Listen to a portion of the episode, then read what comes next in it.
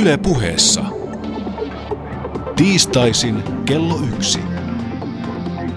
Perttu Häkkinen. Voitokasta päivää teille kaikille ja lämpimästi tervetuloa tämänkertaisen päänavauksemme pariin. Minä olen Perttu Häkkinen. Seuraa sitaatti. Olen nähnyt Armo Murhan, olen käynyt ilotalossa, olen pelannut räsypokkaa kirkkohallituksen jäsenten kanssa. Vieraskirjani on kuin rikospoliisin arkisto ja kuka kukin on yhteensä.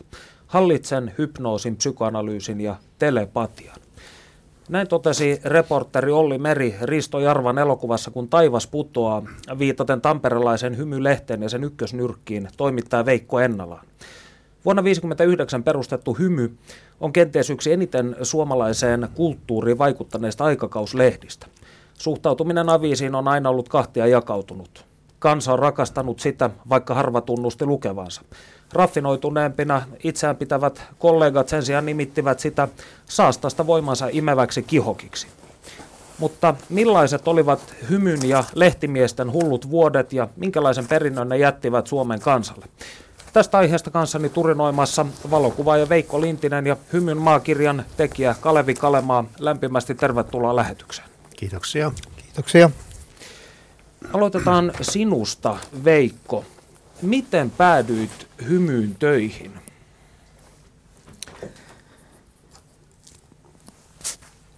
Se päätyminen hymyyn ilmeisesti alkaa siitä, että kun olin 1959 päättänyt lehtikuvaaksi ruveta, niin silloin sitten pikkuhiljaa näitä lehtiä, varsinkin sanomalehtiä, Helsingin Sanomia ja Iltasanomia, niin niihin tein aika paljon töitä. Mutta sitten jo 1961 alkaen myöskin sitten sieltä tamperelaisesta ja hymylehdestä alkoi tulemaan jotakin ehdotuksia, että esimerkiksi ensimmäinen tällainen suuri susijahti Kiteellä 1961 jolloin tuota oli, tilanne oli niin, että siellä oltiin kiteellä ja, ja sitten eh, lehti, lehdessä luki sitten, että suuri susijahti kiteellä hukkareisu. Eli siellä kuoli, kuoli tota kaksi koiraa ja yksi kettu. Ja niin siihen loppui. Ja tästä pikkuhiljaa sitten niin noin niitä eh, sekä hymyyn että tota, eh, Iltasanomia, Helsingin Sanomiin, niin tuota, siitä, siitä se alkoi se ura. Ja mikä vuosi päädyit sitten hymyyn?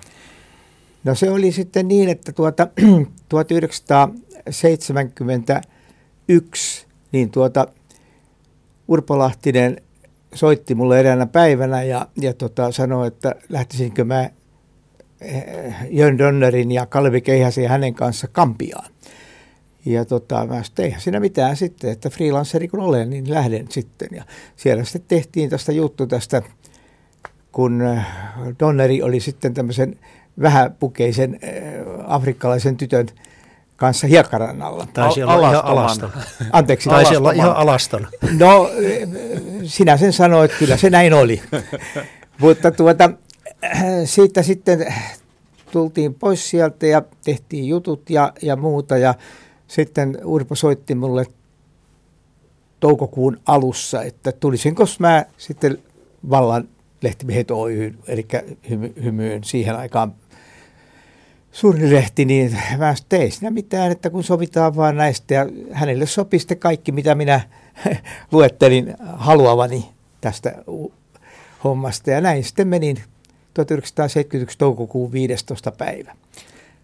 Pitää, pitää tästä Gambia-asiasta kysyä vielä sen verran, että Lahtinen ja Donnerhan saivat porttikielon Gambian. En tiedä, oliko kyse ikuisesta porttikielosta, mutta saitko sinäkin? En, en. Minä, minä en saanut kylläkään. Että, kyllä minä olin. Ja mä en tiedä sitä ikuista porttikieltoa, mä en tiedä Donnerin kauha osalta, pätikö se ollenkaan. Mutta Urpon osalla se päti ainakin vähän aikaa, mutta sittenhän se meni myöhemmin, hän on päässyt sinne menemään kyllä, että se on sanottu irti sitten se homma. Eli maittemme suhteet eivät vioittuneet lopullisesti. No Kalevi Kalemaa, hymyn huippuvuosien päätoimittaja Jorma K. Virtanen totesi haastattelussa aikanaan, että hymy syntyi Tampereella, koska siellä ei ollut mitään pelisääntöjä niin sinä olet tutkinut tätä asiaa, niin onko tämä, onko tämä Virtasen analyysi oikean suuntainen? Olisiko hymyn kaltainen aviisi voinut syntyä missään muualla? Kyllä mä luulen, että se olisi voinut syntyä vaikka Helsingissä tai jossain muuallakin. Ei se nyt ihan, ei se nyt kyllä, nyt, vaikka sitä tuli niin selvästi sitten tamperelainen, niin kuin koko lehtimiehet yhtymästä, niin ei se nyt tamperelaisuudesta syntynyt tietenkään. Että, mutta tie, ilman Urpo Lahtista hymylehteä sellaisenaan ei olisi ollut olemassakaan. Se on ihan selvä. Mutta kannattaa muuten muistaa, tässä mainita ihan vaan kuriositeettina, että 20-30-luvun taitteessa, kun se nyt oli, niin Suomessa ilmestyi jo vähän aikaa hymylehti, jossa oli muistaakseni oli Ilmari Kiantokin oli, oli sen takana. Ja sillä oli vähän niin kuin sama, sama idea siinä lehden perustamisessa, että siinä haluttiin käsitellä 20- ja 30-luvulla seksuaalisuutta käsiteltiin hyvin varovasti, mutta kuitenkin, että niin kuin vapauttaa tällaista seksuaalista keskustelua. No, Urpo Lahtinen perustaessaan hymylehden todennäköisesti ei kyllä tiennyt yhtään mitään tästä edeltäjästä, mutta sellainen, sellainen edeltäjäkin on ollut olemassa. Outo hyppylanka tässä lehdistön historiassa. No, Urpo Lahtinen ja Hymylehden edustama linja oli varsin krouvi. Lahtinen totesi muun muassa, kun lehdessä on kuva ja juttu luurangonlaihasta neekerilapsesta Paskaa Lilluvan joen rannalla, se iskee lukijan silmään kuin teräsnyrkki, rajummin kuin monisivuinen tieteellisellä abrakadabralla höystetty artikkeli. Niin kuinka keskeinen oli Lahtisen ja hymyn rooli tällaisen niin sanottu human interest journalismin Suomeen tulossa?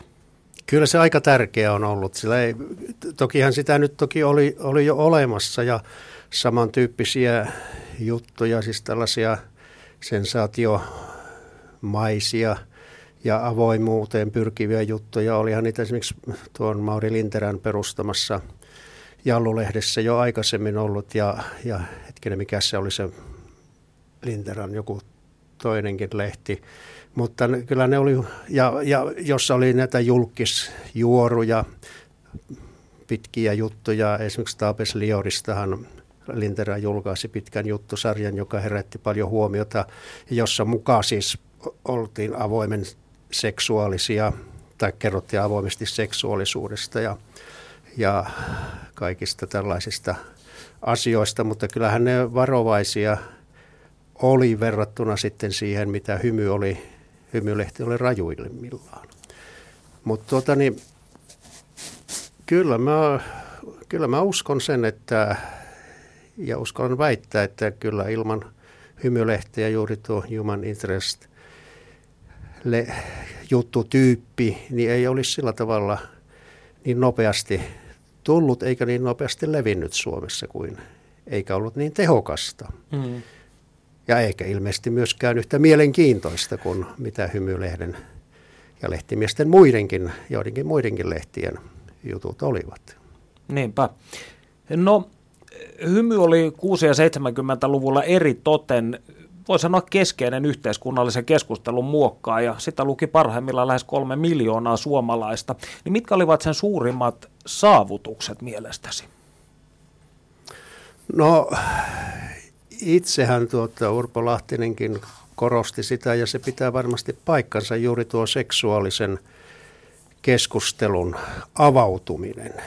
Et sehän siihen aikaan täytyy muistaa, että silloinhan se alkoi tietysti keskustelu seksistä ja seksuaalisuudesta, sukupuolisuhteista, niin se alkoi muutenkin avartua. Silloinhan tuli tuo ehkäisypilleri tuli niihin aikoihin käyttöön, joka vaikutti erittäin, erittäin paljon siihen, että alettiin puhua sitä avoimesti ja että naisistakin tuli seksuaalisesti tasavertaisempia – miesten kanssa, koska seksihän oli siihen saakka tuonne 60-luvun taitteeseen, niin se oli pääasiassa miesten asiaa. Jos katsotaan esimerkiksi suomalaista kirjallisuutta, niin vaikka joskus 30-luvulla esimerkiksi joku Iris Uurto kirjoitti kohtalaisen avoimesti seksuaalisuudesta, niin kuitenkin se, se jäi ikään kuin miesten, miesten alle kaiken kaikkiaan. Että kyllä se tämmöinen seksuaalisuuden seksistä puhuminen avautui, vapautui. Se on yksi, yksi asia. Ja sitten kyllä, kyllä tuota, hymylehdessä erityisesti, niin kyllä siinä oli myös hyvin tärkeitäkin ja yhteiskunnallisesti kantauttavia juttuja. Se täytyy muistaa, että ne, ne, ne eivät olleet, jos ajatellaan nykypäivien sensaatiolehtiä, niin ne eivät olleet lähimainkaan niin pinnallisia, vaan niissä pyrittiin melkoiseen analyysiin. Ne tehtiin huolella ne jutut, ne taustoitettiin ne jutut ja etsittiin niiden epäkohtien syitä ja jopa myös ratkaisuja. Niin, eikö yksi Ennalan juttusarja tai juttu eh, lopulta johtanut muun muassa pyttytuomion kumoamiseen maassa? Kyllä, näin, näin on. Ja sitten tuota, myös nuo y, yksi juttu oli hyvin tärkeä juuri tässä, tässä kun puhut tuosta pyttytuomion kumoamisesta, niin että siihen asti oli käytetty jalkarautoja vankiloissa, ja joka, jota Euroopassakin ihmisoikeusaktivistit ja vankilaviranomaiset paheksuivat. Niin Hymylehti käsitteli, teki sitä aika laajan jutun, niin se vaikutti kyllä siihen, että näistä jalkaraudosta vähitellen luovuttiin. No jos ajattelemme miehiä Hymylehden takana, Lehtikeisari Urpo Lahtisen julkisuuskuva oli eriskummallinen sekoitus rahvaanomaista kansanmiestä ja kulttuurelli- ja taidemesenaattia, niin sinä Veikko tunsit Lahtisen ja teitte monta vuotta yhteistyötä. Millainen mies hän oli? Oli kyllä, tota, se on semmoinen asia, että kun lähtisin ihan siitä asti, että kun olen nyt tota, aika paljon ollut tässä – lehtimiesten perinneyhdistystä pidetty ja myöskin sitten kokoonnuttaa edelleenkin noin 50-60 henkilöön tapaamaan kerran vuodessa, niin tuota, kyllä kaikki porukat ovat sitä mieltä, että kyllä oli hyvä työnantaja. Että kerta kaikkiaan juoksutytökkin kaikki sinuttelivat häntä ja oli pakkokin sinutella ja hän taas päinvastoin sitten myöskin teki näin, että hän oli niin koko ajan – siinä mukana tässä, tässä touhussa. Että kyllä. Ja sitten mikä oli siinä semmoinen juttu, juttujen teossa, niin kun mitä enempi meitä oli semmoisia ammattilaisia, jotka olivat paljon jo tehneet työtä kaiken näköistä, niin hän luotti meihin, että kun me menemme tarjoamaan jotakin aihetta, niin me emme tarjoa, ellei me ole itse ajatelleet, että tässä olisi hyvä juttu hymylehteen. Niin hän kyllä ilman muuta sanoi, hyvin erittäin harva, että hän sanoi ei, kun me, jotka olivat kauan olleet töissä, niin tiesimme suunnilleen lehden, äh, että mikä tähän lehteen sopii tämän lehden lukijoille. Ja näin se aina, se antoi meille suuret mahdollisuudet itse päättää, että mi, mihin me menemme tekemään ja mitä. Että se, se oli minusta niin hieno, hienosti, luot, häneltä luot, luottivat äh, työntekijöihinsä. Mutta olihan pitkiä jaksoja, jolloin tuota, niin teidän oli pakko tehdä ilman Urpoa niitä päätöksiä. Silloin kun Urpo lähti niin pitkille seikkailuretkille. Joo, niin... se, se on totta, totta kai, mutta siinä, siinä me oltiin, niin mekin niin, äh, totuttu, ja, että mikä on lehden linja ja mikä, mikä on katsottu siellä oikeaksi ja kuinka me suunnilleen tehdään näitä. Että silti, silti hän on kirjoittaja ja kuvaaja jokaisella reissulla itse vielä sitten petrattava se, että mikä on parasta siinä. Mutta kuitenkin niin kyllä se, kyllä se, mutta sen, hänen henkensä siinä talossa silti vaikka olisi poiskin ollut, niin kyllä se oli se Urpon semmoinen äh, hyvä. Kyllä mäkin silloin, kun mä tein tuota hymyn, hymyn maakirjaan, niin näissä haastatteluissa, joita haastattelin useitakin, paljonkin lehti, vanhoja lehtimiehiä, niin kyllä tuo korostui kyllä, että Urpo Lahtinen oli sellainen, johon, joka luotti toimittajiinsa ja kuvaajiinsa. Ja että se henki oli, oli hyvä silloinkin, kun Urpolla ei ollut välttämättä ihan hyvät Joo. ajat itsellään, niin se siitä huolimatta siellä lehtimiehessä. Ja sitä verrattiin jopa, en mä tiedä voiko tätä nyt sanoa, mutta verrattiin suureen tam- tamperelaiseen sanomalehteen ja sen toimitukseen. Siellä oli toimittajia, jotka olivat olleet, olleet aikaisemmin siinä le- sanomalehdessä ja tulleet sitten lehtimiehiin, niin heidän mielestään työskentelyilmapiiri oli paljon väljempi, avoimempi, luotta, luot, luottavaisempi ja vapaampi kuin siinä suuressa byrokraattisemmassa tamperelaisessa sanomalehdessä. Se on tätä juuri ollut. No hymyhän hyvin pitkälti personoitui ykkösnyrkkiinsä toimittaja Veikko Ennalaan, jonka kanssa sinä ö, Veikko teit töitä myös vuodet. Millainen mies Ennala oli? Hän oli kyllä sellainen herrasmies, että, että tuota, sanotaan niin, että ensimmäiselle reissulle, kun lähdimme 1966, mentiin tuonne helluntailaisten juhliin lähelle Rovaniemeen, sinne johonkin. Ja tuota, mentiin sinne ja hän tuli ensi kertaa pitkälle matkalle minun autolla mun kanssa. Hän ei suostunut koskaan lähteä millään julkisilla kulkuneuvoilla ja lentokoneesta, ei puhumattakaan. Että hän oli aina, sitten mentiin sinne, se oli 700 kilometriä suunta, niin samana päivänä sitten kun oltiin jutut tehty siellä helluntaalaisten seurojen juttua, juttua oltiin tekemässä. Ja tuota, samana päivänä neljä tuntia oltiin siellä, niin sitten vaan heti takaisin kotiin, toinen, toinen 700 kilometriä. Että hän, hän oli semmoinen, että hän ei halunnut yöpyä missään ja ei millään, lentokoneeseen ei millään mennyt. Ja sitten tämä mun auto, niin sitten se oli aina se, se oli ensimmäinen kerta ja kun, kun sitten kun tulimme sieltä, tota, niin hän antoi Tampereella, hän antoi mulle sitten, hän toista oli se 50 sillaista markkaa, 50, ja antoi sen mulle näin, ja sitten mä sitten, että kuule, että mä saan Urpolta kaikki palkat ja, ja, ja kaikki tulee, että tota, kulut, mitä tulee, sieltä tulee, että mm. ei, ei, ei, kiitos, että mä nyt kyllä, se rupesi he, hajottaa autoa, se hakkas sinne katto ja sanoi, vai ei kelpaa köyhän antimen rikkaan kakaralle ja näin ja huusi ja katto. Samalla mä huomasin, että se katsoi niin syrjäsilmällä koko ajan, että kuinka menee. Se, sen jälkeen mä otin aina sen 50 markkaa sitten, sitten kiltisti. Että hän oli kauhean kohtelias ja, ja hän oli tämmöinen niin urpo, urposysteemikin, että hän sinutteli kaikkia, kaikkia kanssa niin kuin juoksupoikia. Aina kun hän joltakulta pyysi jotakin apua, niin sille tapahtui sitten, sille tuli kukkakimppu taikka, ja niin edelleen. Se aina antoi juoksutyttöä myöten ja kaikkia. Ennalla oli, oli myös tämmöinen, että hyvin urpon tyyppinen kanssa sitten näissä asioissa. Ennalla kirjoitti tästä omasta maallisesta taivalluksesta hyvin avoimesti, vaimonsa itsemurhasta, seksuaalisista kokemuksista ja vastaavasta, niin oliko hän myös todella samalla yhtä tasapainoton ja kiivas kuin hän halusi ikään kuin antaa ymmärtää, vai oliko tämä fasadia? Tuota, hän oli sellainen, että hän, hän ei, ei tota, oikeastaan ottanut ketään vastaan yleensä missään. Hän sen takia lähti toimituksesta pois. Hän oli Erkki Westmanin kanssa sama huone toimituksessa, mutta ei hän siellä viipynyt. Hän koto, kotoa käsi teki.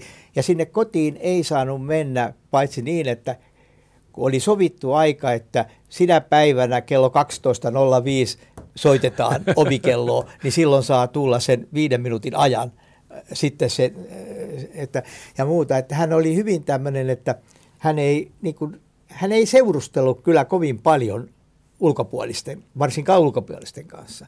Ja jopa Urpo Lahtinen joutui aina soittamaan, että saako hän tulla tai muuta. Ei saanut mennä sinne ovikelloon, vaikka hänen omassa talossaan asui siinä ja muuta. Että, että tämmöinen, se oli siinä.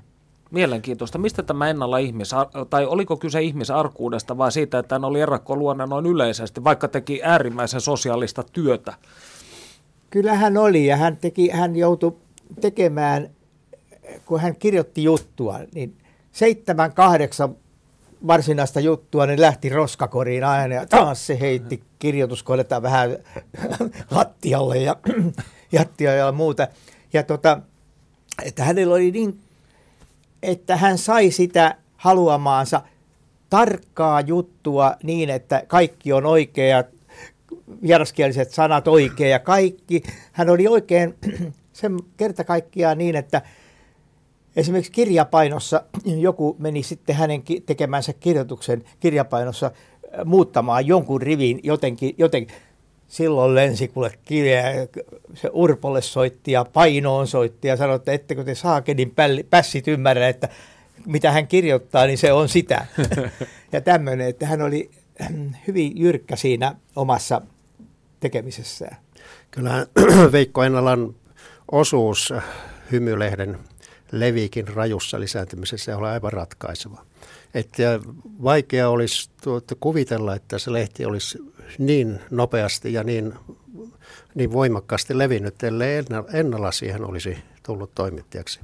Ennala oli toimittajana tosiaan, voisi sanoa, jopa häikäilemätön. No, ihmisenä saattoi olla tuota, niin kuin varmaan olikin sellainen vetäytyvä ja arka, mutta toimittajana erittäin häikäilemätön, että hän hyökkäsi niin kuin jutun kimppuun heti, mm. miettimättä, että ketä närkästyttääkö se jotakin, kun hän koki sen tärkeäksi, että sitä täytyy tehdä. Ja hän, hän, hänen mielestään jutulla, oli, jutulla kun jutulla oli, oli suur, enempi ulottuvuuksia kuin kuin jutun tekijän oma persoona, vaan että sillä tavoiteltiin jotakin sillä lehtijutulla. Että siis semmoinen ihan hyvä vanhanaikainen lehtimies moraali, että sitä ei tehdä itselle eikä sitä tehdä, tehdä kustantajalle, lehden kustantajalle, vaan se tehdään ihmisille, jotka pys, voivat ryhtyä ajattelemaan asioita laveammin, saavat taustatietoja ajatuksilleen ja että vaikutetaan sillä jutulla. No jos sinä mietit Veikko omaa työhistoriaasi, niin mikä on yksittäinen mieleenpainuneen juttu urallasi? Merkittävä juttu oli sitten loppujen lopuksi oli tämä ympärileikkaus juttu Afrikassa. Että se oli semmoinen, joka... Joo, se, silloin, on, se on tärkeä juttu ja se silloin, aiheutti kyllä Suomessakin keskustelua ja yleensä si- muutenkin. Kun, kun nyt tuli uudestaan, nyt tässä vuosi sitten, kun tuli suunnilleen joku taas naistoimittaja oli tästä tehnyt isot jutut Hesariin ja muuta tästä ympärileikkauksesta. Oliko tämä tämä Meri Koutaniemi? On, joo, justiin, joo. justiin tämä. Niin tuota, se, se tota, silloin se murhattiin sillä tavalla, että tuota Vesmanin Erkki sai siitä julkisen sanan neuvostolta. Joo. Joka oli käsittämätöntä. niin, että se oli, Eli, eli kun nyt kun ajatellaan tänä päivänä sitä asiaa, niin ei olisi enää tullut tämmöistä, tämmöistä hommaa, että olisi, mutta se oli silloin vielä sitten tuli, tuli tämmöinen, että se, mutta se kuvaus ja, ja tämän, tämän jutun tekeminen, niin se, sitä lähti, lähti, se lähti alun perin siitä, että minuun otti eräs semmoinen äh, kirurgi, joka oli äh, Keniassa töissä hyvinkin pitkään. Tamperelainen kirurgi otti ensimmäistä kertaa jo paljon ennen sitä, kun lähtettiin tekemään tätä, että, että tehkää joskus tästä ympärileikkauksesta oikein. Se on niin raakaa leikkiä, että, ja ihmisiä kuolee siihen ja muuta ja kaikkia. Ja se on nimenomaan naisten ympärileikkauksesta. Mm. Naisten, naisten, naisten. Mm. Joo, ja tuota, niin noin... Mikä vuosi teit tämän jutun? Se oli, oi kun en muista sitä, sitä ihan vuo, se, katsotaan tuota, 76. 76. Joo. 76 tota, oli tämä kerta. Ja, ja tota, siinä oli näin, että sitten kun tuli tämä ensimmäinen yhteydenotto tästä Suom- tamperelaisesta kirurgista, niin se jäi niin kuin siihen vaan pois. Ja sitten siellä oli semmoinen Keniassa oli sitten tämmöinen heluntaalainen pastori, joka sitten sanoi, kun me käytiin hänestä tekemässä juttu Vesmanin kanssa, että tehkää nyt hyvät ihmiset tästä vihdoin viimein. Se on niin kamala täällä Kenial, Keniassa ja Tansaniassa tämä, varsinkin tämä homma, että ihan, ihan kau... Ja sitten kun ne ihmiset tuota niin noin, äh, sitten vihdoin viimein menevät, menevät tota niin noin, lääkärille, joita, joita siellä mm. sitten oli näitä ulkomailtakin tulleita sitten näissä töissä. Kun menevät sinne vihdoin viimein, niin menevät liian myöhään, koska ne poppamiehet ja muut sanoivat, että ei, se on, sinne ei missään tapauksessa voi mennä ja saa mennä, että tuota siellä, siellä tapahtuu. Ja sitten kun ne menevät viime tipassa, niin silloin oli jo liian myöhäistä ja osa niistä kuoli. Hmm. Niin silloin ne sanovat poppamiehet, no niin, mitä he sanovat. Että. Ja tämä oli sitten tämmöinen. Ja sitten Jyrki Otila oli sitten Tansaniassa Sisal Corporationin talousjohtajana siellä. Niin hän sitten sanoi kanssa, että te, tehkääs nyt sitten. Ja hän yrittää olla avuksi, että ottaisi yhteyksiä semmoista, missä näitä tehdään. Ja niin hän otti ja siitä se lähti sitten, tehtiin se juttu. Mutta JSN ei tästä innostunut, vaan Vesman sai huomautuksen. Joo, sai, sai huomautuksen siitä ja kutsu. Ens, me olimme ensimmäinen pari, joka joutui menemään Helsinkiin kokoukseen. Studiossa siis Perttu Häkkinen, Kalevi Kalemaa ja Veikko Lintinen. Puhumme hymylehden ja suomalaisen sensaatiojournalismin, jos tällaista termiä nyt käytetään, niin historiasta. Tässä vaiheessa kuulemme, mitä Panu Hietaneva on ollut puuhaamassa. Perttu Häkkinen. Vuonna 1965 porvoolainen Virpi Miettinen kruunattiin Miss Suomeksi ja samana vuonna hän tuli toiseksi sekä Miss Eurooppa että Miss Universum kilpailuissa. Missikilpailut ovat olleet lähellä suomalaisten sydämiä, joten menestys teki Miettisestä julkiksen, jonka elämänvaiheista lehdet mieluusti kirjoittivat. Miettinen on elänyt varsin tapahtumarikkaan elämän, mutta mitä hän ajattelee tänä päivänä mediasta ja skandaalilehdistöstä? Missiurasi tosiaan alkoi 1960-luvun puolivälissä. Miksi päätit osallistua kauneuskilpailuihin? No se alkoi oikeastaan sen tähden, että mä olin Sanelma-vuorteen Mannekinin koulussa – ja, ja siellä pärjäsin sitten Mannekinin kuningatar-kilpailuissa voitin sen, mutta sitten siinä tuli niin, että diskattiin sen tähden, kun joku oli myynytkin yleisölippuja enemmän ja siinä oli semmoinen sääntö, että yleisöäänet niin kuin määrää ja, ja tota, niin multa otettiin sitten pokaali pois, vaikka mä niin kuin tuomarina niillä voitin, mutta kyllä mä sitten pääsin Ranskaa kiertueelle ja kaikki palkinnot tuli ihan oikein. Mutta se oli vähän niin kuin 17-vuotiaalle tytölle aika hurja ja, ja siitä sitten Sanelma alkoi patistelemaan mua Miss Suomi-kilpailuihin. Oliko sinusta kirjoitettu lehdistössä jo ennen kuin voitit Miss Suomi-kilpailun? Kyllä, tietysti sen Mannekinin kuningatar-kilpailun takia. Ja sitten mähän oli jo 16-vuotiaana tein siis niin kuin täyspäiväisesti niin kuin kuvauksia teinimallina. Kuinka lehdistö kohteli sinua tuolloin 60-luvun puolivälissä, kun olit vielä teini-ikäinen? Mun mielestä ihan hyvin, että tota, ne uutisoi kaikki, kaikki niin kuin asiat, mitä sun elämässä tapahtui. Ja se oli mun mielestä vielä sille, että ne kohteli vielä siinä vaiheessa silkkihansikkain. Hahmotitko sinä tuohon aikaan sen logiikan, jolla skandaalilehdet toimivat? No ei, mä olin aika semmoinen, sanotaan niin kuin hyvässä perheessä kasvanut ja, ja, ja tota, niin kuin luottavainen, että kyllä mä aika monet itkut sain sitten niin kuin itkeä kertoa.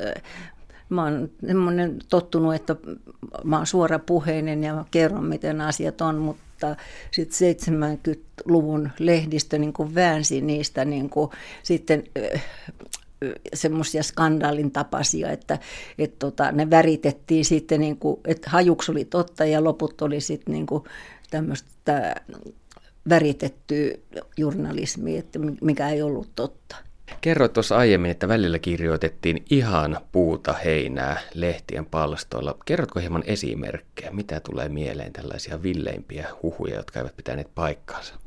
No ne yleensä ne puuta heinää jutut oli semmoisia, että, että ikävä kyllä sun ystäväpiiristä löytyi näitä tämmöisiä, niin kuin kenellä oli tämmöinen Juudaksen henki, että ne möi ystävänsä. Ja kun, kun näissä lehdissä oli näitä juorupalstoja, niin kaikkea yksityistä asiaa, että nyt sä oot kuumeessa tai ja, ihan tämmöisiä, siis niin kuin, että mitä ei kukaan muu tiedä, kun ne, ne, ne, nämä lähipiiri, että sä oot ollut kipeä tai jotain.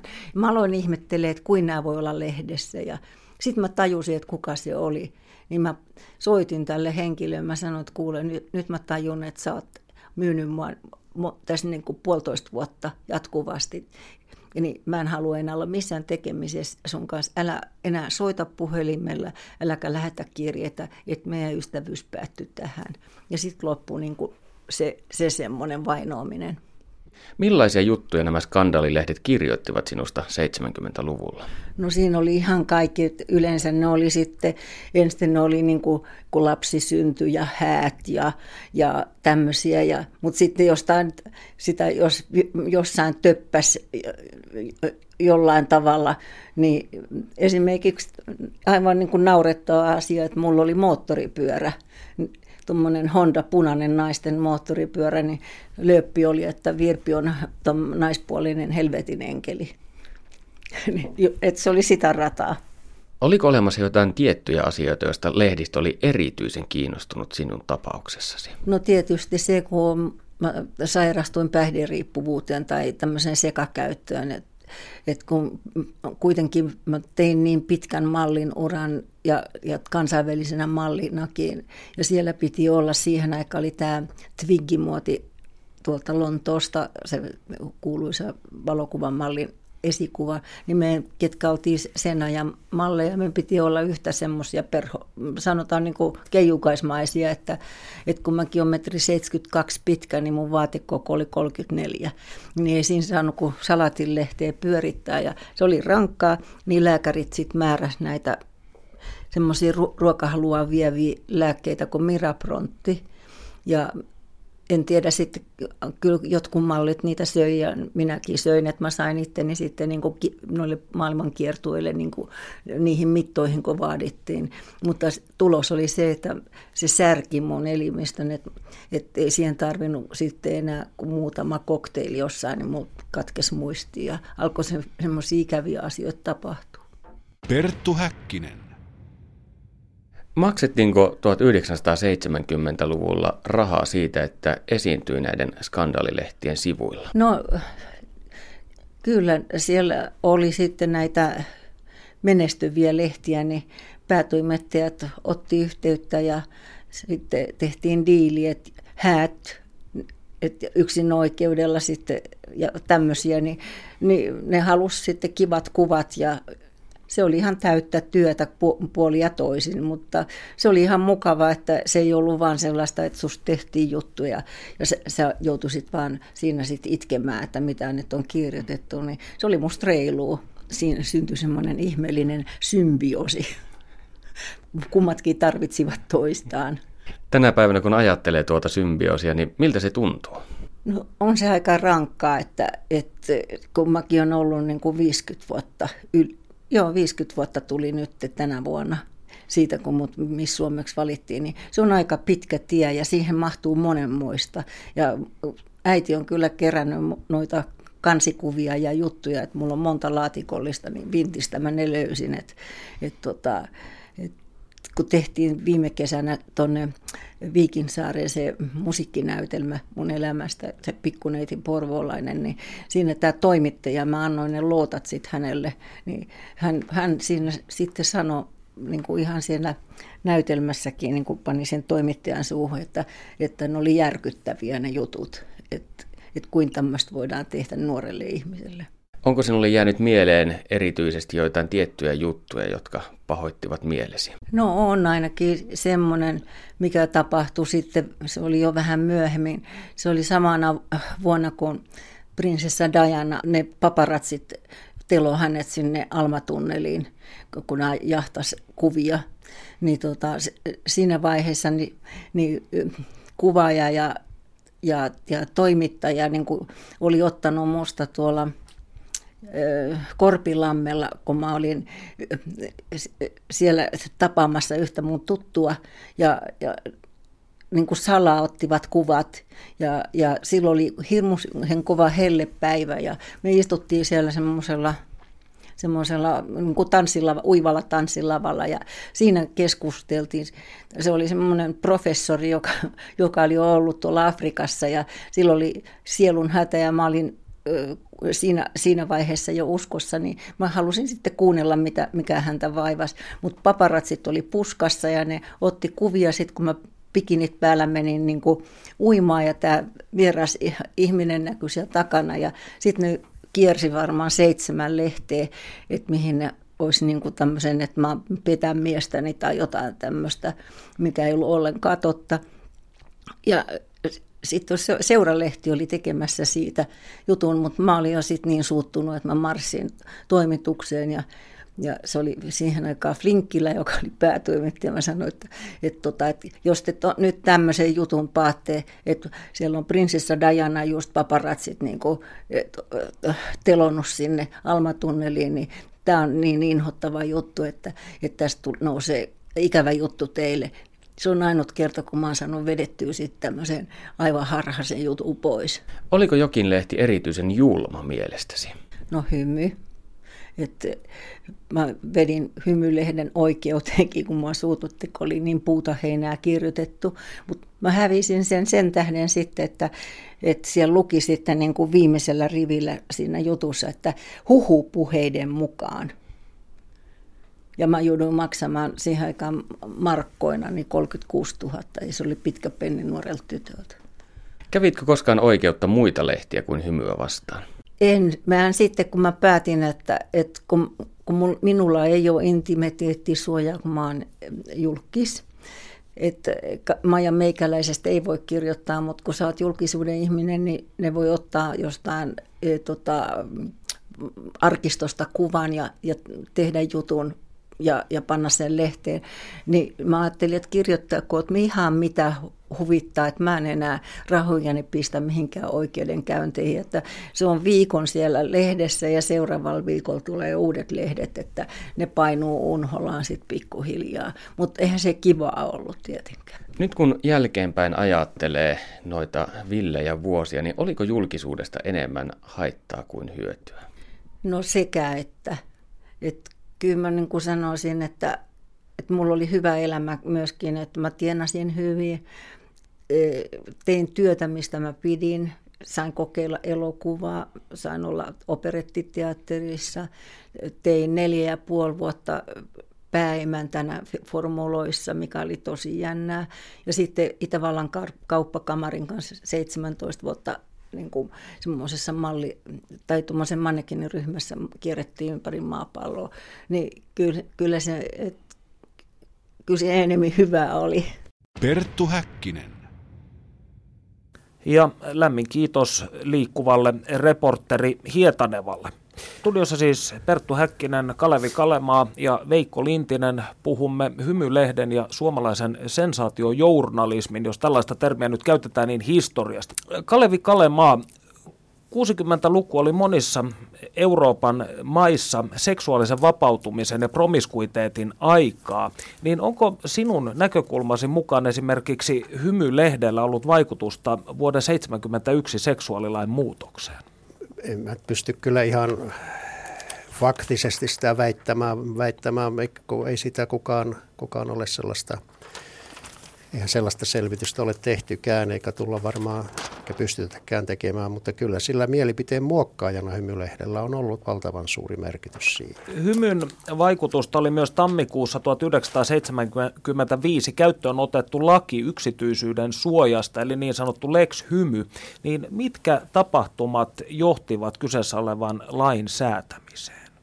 Kyllähän se pääasiassa oli, oli tuo kirjailija pohjoisen kirjailija Timo Mukkaan, Mukkaan tota, mukasta tehnyt, tehnyt pari kolme sensaatiomaista juttua hymylehdessä. Riiput jo ristillä. Riiput jo ristillä, joo, ne siis erittäin raflaavia ja, ja suorastaan härskejä, härskejä tota, juttuja joten otsikoista alkaen.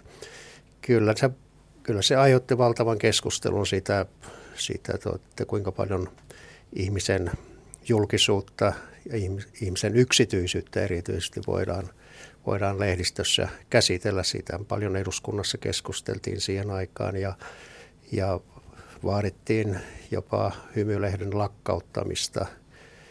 Et kyllä sillä on ollut. Kyllä se, kyllä, kyllä se ilmeisesti tärkein, tärkein oli siihen, siihen nykyisen intimiteettisuojalain aikaansaamiseen. Mukkajututhan olivat sitten se varsinainen kimmoke, ärsyke siihen, että se, se lainsäädäntö alkoi nopeutua, mutta kyllä siihen, totta kai siinä oli taustalla sitten muuta, että kyllä hymylehdessä oli paljon rikottu tämmöistä yksityisyyden suojaa nykyisessä, jos ajatellaan nykyisessä, nykyisessä muodossa sitä, ja, ja monet se hymylehden kirjoittelun kohteeksi hyvin avoimen julkisen kirjoittelun kohteeksi joutuneet olivat närkästyneet, oli missä ja oli, oli muitakin kirjailijoita, oli poliitikkoja, joiden miele... Mutta se, se kannattaa myös muistaa, että monet näistä ihmisistä olivat itse aikaisemmin tyrkyttäytyneet lehteen. Ja kun, kun hymylehteen haastateltaviksi tai tarjonneet omia juttujaan. Ja sitten kun hymylehti ei suostunutkaan, ei tyytynyt käsittelemään heitä vain sillä tavalla kuin he itse sen oman julkisuuskuvansa olisivat halunneet tuoda kansalle katsottavaksi. Mm. Ja yritettiin löytää muitakin sokeraavia, sensaatiomaisia piirteitä heistä, niin sitten vasta närkästyivät. No tästä itse asiassa pääsimmekin ö, hienolla aasinsillalla minun seuraavaan kysymykseeni koska julkisten ja sensaatiolehdistön suhdehan on aina hyvin tällainen ambivalentti, eli toisinaan ihmiset ovat tyytyväisiä, toisinaan taas sitten eivät, niin Kuinka reilua tämä peli teidän mielestänne oli? Käyttikö hymy julkiksi ja hyväkseen, kuten Risto Arva elokuvassa, kun taivas putoaa, annetaan ymmärtää, vai oliko tämä kuvio monimuotoisempi? Eli edistikö hymylehti myös näiden ihmisten elämää? Kumpi sanoo ensin? Ole hyvä vaan. Kyllä on, on, on melko varmaa, että on, en, en nyt pysty nimeämään, mutta on, on sellaisia julkisuuteen päässeitä sitten ihmisiä ja, ja urallaan edenneitä ihmisiä, jotka hyötyivät tästä hymylehden tarjoamasta julkisuudesta ja jotka myös sitä halusivat käyttää hyväkseen. Ja kyllä otetaanpa sitten hypätäänpäs politiikkaan. Kyllä, koska samoihin aikoihin, kun hymylehden nousu oli, nousukiito oli korkeimmillaan, niin silloinhan myös Suomessa oli vennamolaisuus pääsi nousuun. SMPn kuviot. SMP, niin. Ja kyllä, tuota, kyllä ne sekä vennamolaiset että hymylehteläiset, niin kyllä he toisistaan hyötyivät aika paljon juuri siinä vaiheessa. Että kyllä siitä on ollut, ollut molemmille hyötyä ainakin tässä, tässä, tässä asiassa. Mitä Veikko itse ajattelet? Joo, tota, tässä kun viittasit Vennamoon, niin siinähän oli tällä tavalla, että Vennamosta me teimme paljon Kyllä, juttuja. useita juttuja. Useita joo. juttuja Vennamosta. Ja sitten tuota, kun tapahtui sillä lailla, että tehtiin yksi juttu sitten Venna, nuoremmasta Vennamosta, jolloin hän oli jossakin oli tota, semmoisia huonoja puolia, mitä, mitä hänellä oli mm. tullut. Ja hän tehtiin siitäkin juttua, niin sitten tota, niin, noin, isä Vennamo sitten tota, soitti siitä sitten, että, että nyt, nyt kyllä tota, sitten ei enää ei yhtään juttua tehdä sitten, että kun tämä on perhettä niin kuin koskevaa tämmöinen vähän huonompi heidän kannaltaan tämmöinen juttu sitten. Ja niin kuin se tietysti olikin, mutta se oli totta ja se oli tämmöinen. Ja, ja tota, sitten ei kulunut kuin puoli vuotta Vennam otti uudestaan yhteyttä, että eiköhän nyt unohdeta tämmöisen. Että, että, ja niin me mentiin sitten Westmanin kanssa tekemään jotakin juttua, taas en muista mikä se oli. Se oli ihan mielenkiintoisia asioita kyllä ja hän oli hyvä, hyvä puhuja ja hyvin perusteli omia juttuja ja kaikkia tämmöistä, että Vennamo oli sikäli kiitollinen kyllä noin toimittajallekin ja, ja muuta, että se, se oli hyvä. Kyllähän SMP ja lehtimiehet, niin kyllä ne, en sano, että käyttivät toisiaan hyväkseen, mutta hyötyivät toistensa, toistensa olemassaolosta. Kyllä unohdetun kansan puolella oli Veikko Vennamo ja niin oli myös tuota, niin, tavallaan Urpo Lahtinen. Ma- maan hiljaisten. Niin, maan mm. hiljaisten unohdetun kansan puolella, että kyllä he hyötyivät ilman muuta toisistaan. No jos ajatellaan vielä, palataan hetkeksi tähän mukkakuvioon, niin kohteliko hymy mukkaa mielestänne erityisen ronskisti vai samalla tavalla kuin muitakin julkiksia? Minusta, minusta ihan samalla tavalla.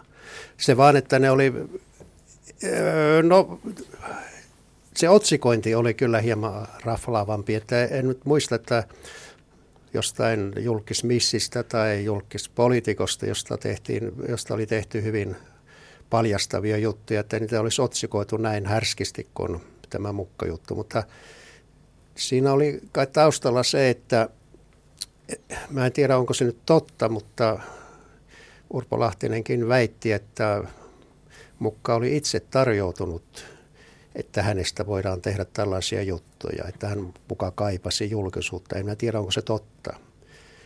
Muistaako Veikko? Onko huhuilla perä? Kyllä tun, huhuilla on vahva perä. Hän, hän vieraili toimituksessa meillä aika usein, mukka tuli sinne. Ja, niin koska hän kirjoittikin sitten joitakin juttuja. Ja, ja, ja, ja, ja sai Urpolta rahaa. Ja, ry, ja ryyppäs Urpon kanssa sitten myöskin ja, ja muuta. Niin hän, hän itse ehdottikin näitä tämmöisiä ransk, raskaita juttuja ja semmoisia hyviä otsikoita ja muuta. Että kyllä hän oli Urpon kanssa tehnyt näistä jo niin kuin sopimusta sitten, että mitä voi tehdä ja kuinka. Että hän oli hyvin, hyvin usein toimituksen käytävillä siellä Urpon vieraana. Mm. No jos ajatellaan hymylehden toimitusta, niin jos tarinat pitävät paikkaansa, niin mitä varsinaisia marttaliittolaisia tekään ette olleet, niin ö, toimittaja, joka ei ryyppää, ei ole oikea toimittaja, totesi Urpo Lahtinenkin aikanaan, niin kuinka keskeistä osaa alkoholi näytte, näytteli tässä työkulttuurissa?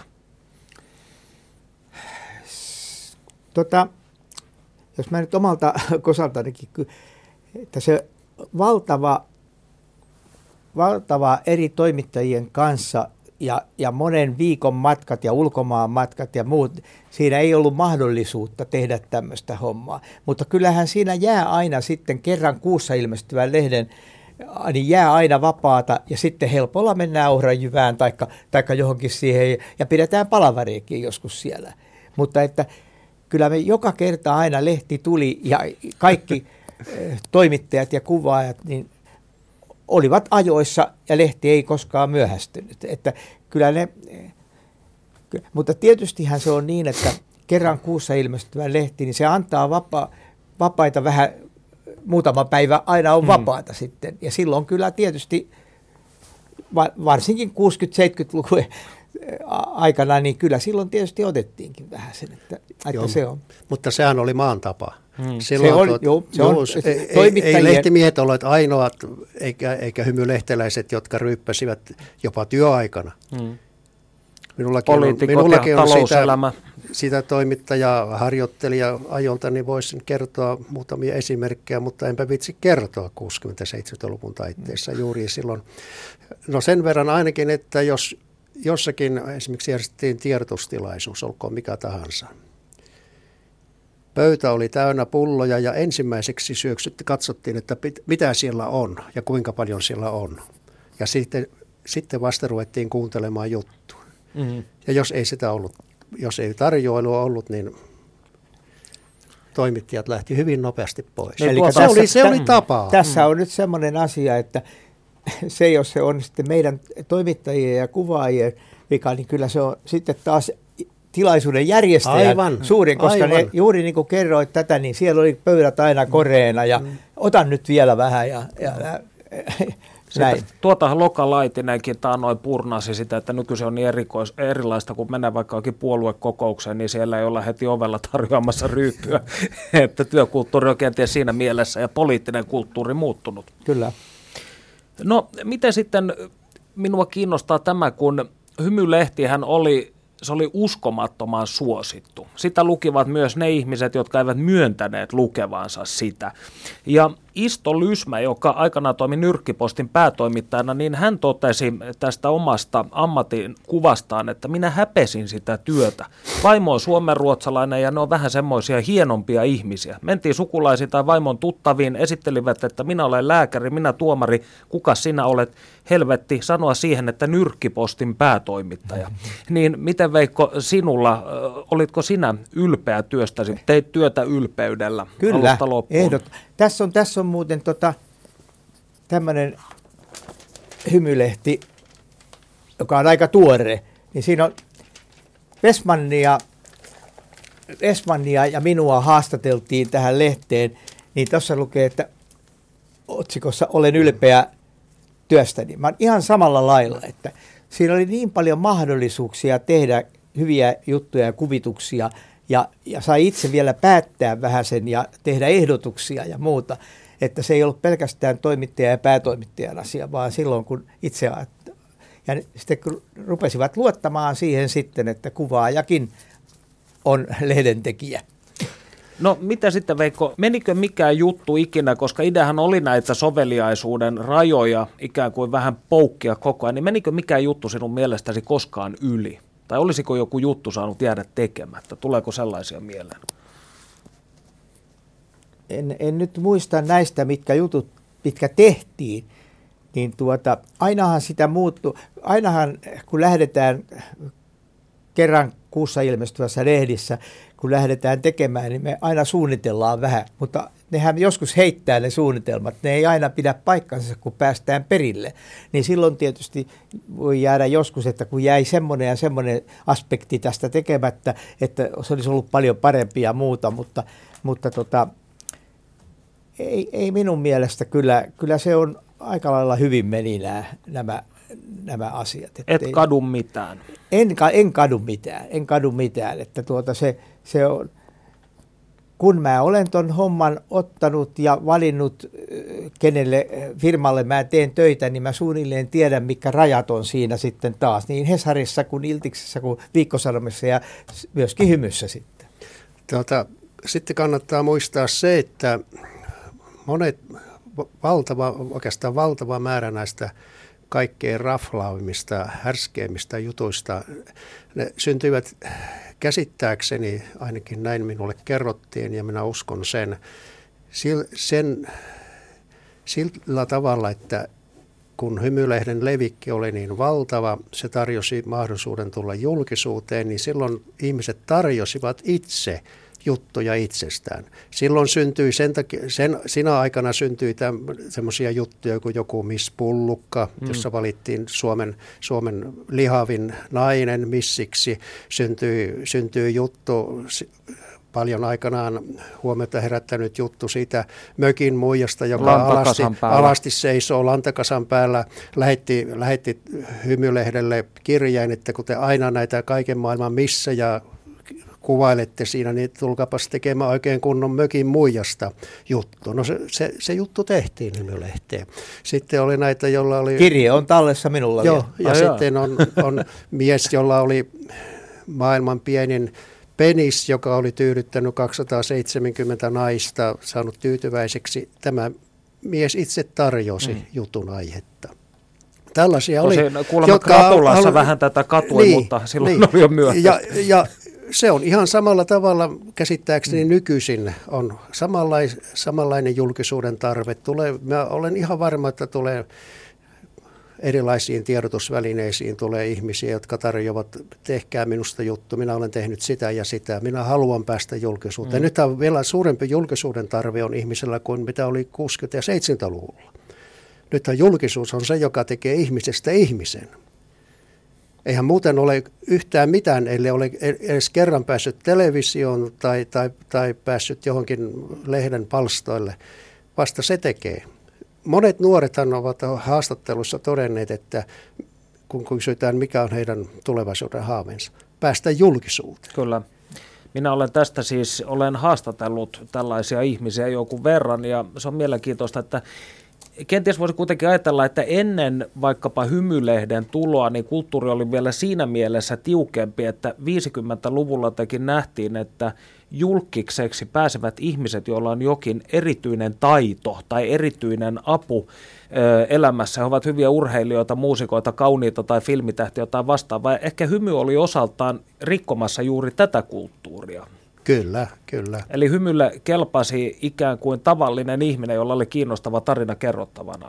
Unohdetun, unohdetun kansan puolesta. Mm. Ja siitä se, siitä se komeet levi, levikkiluut tuli mm. tästä, tästä juuri, että me, me lähestyttiin myöskin sitä, joka on Lapissa jossain tai kauan nurkka ihan tuolla pitkällä. Että, Ajatellaan tätä vielä, tai jatketaan tästä oikeastaan nyt tähän ö, alkutalveen 2015.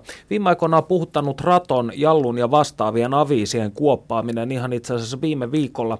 Onko Suomen mediakentällä tänä, tänä päivänä mielestänne mitään hymyn kaltaista ilmiötä? Vai onko yksi aikakausi auttamattomasti takana päin? Ei varmaan yksittäistä, jos ei, ei edes ei yksittäistä lehteä tai yksittäistä tiedotusvälinettä ei ole, mutta niin kuin, niin kuin mä äsken sanoin, niin tämä julkisuuteen kipuamisen tarve on samanlainen ilmiö. Mutta se ei, se ei ole mikään, ei se ole, ole, ole yhteen sijoitettavissa, mm. vaan se on tämän aikakauden yksi olennainen ilmiö on edelleenkin. Se, ja se on, tässä välillä oli mun mielestäni oli kyllä semmoisia jopa vuosi, vuosikymmeniä, että ihmisillä ei ollut aivan niin suunnatonta tarve päästä julkisuuteen. Mutta nyt on kaikki nämä, television on nämä idolsit ja, ja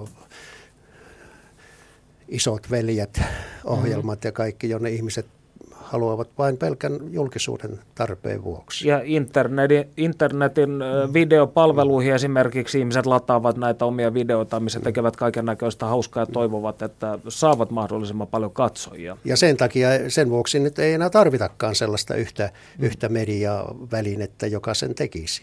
Nyt niitä on paljon tarjolla, lukuissa joukko.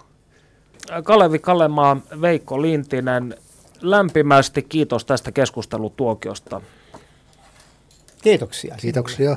Joo. Ja me palaamme asiaan ensi viikolla. Siihen asti voikaa hyvin. Yle puheessa. Tiistaisin kello yksi. Perttu Häkkinen.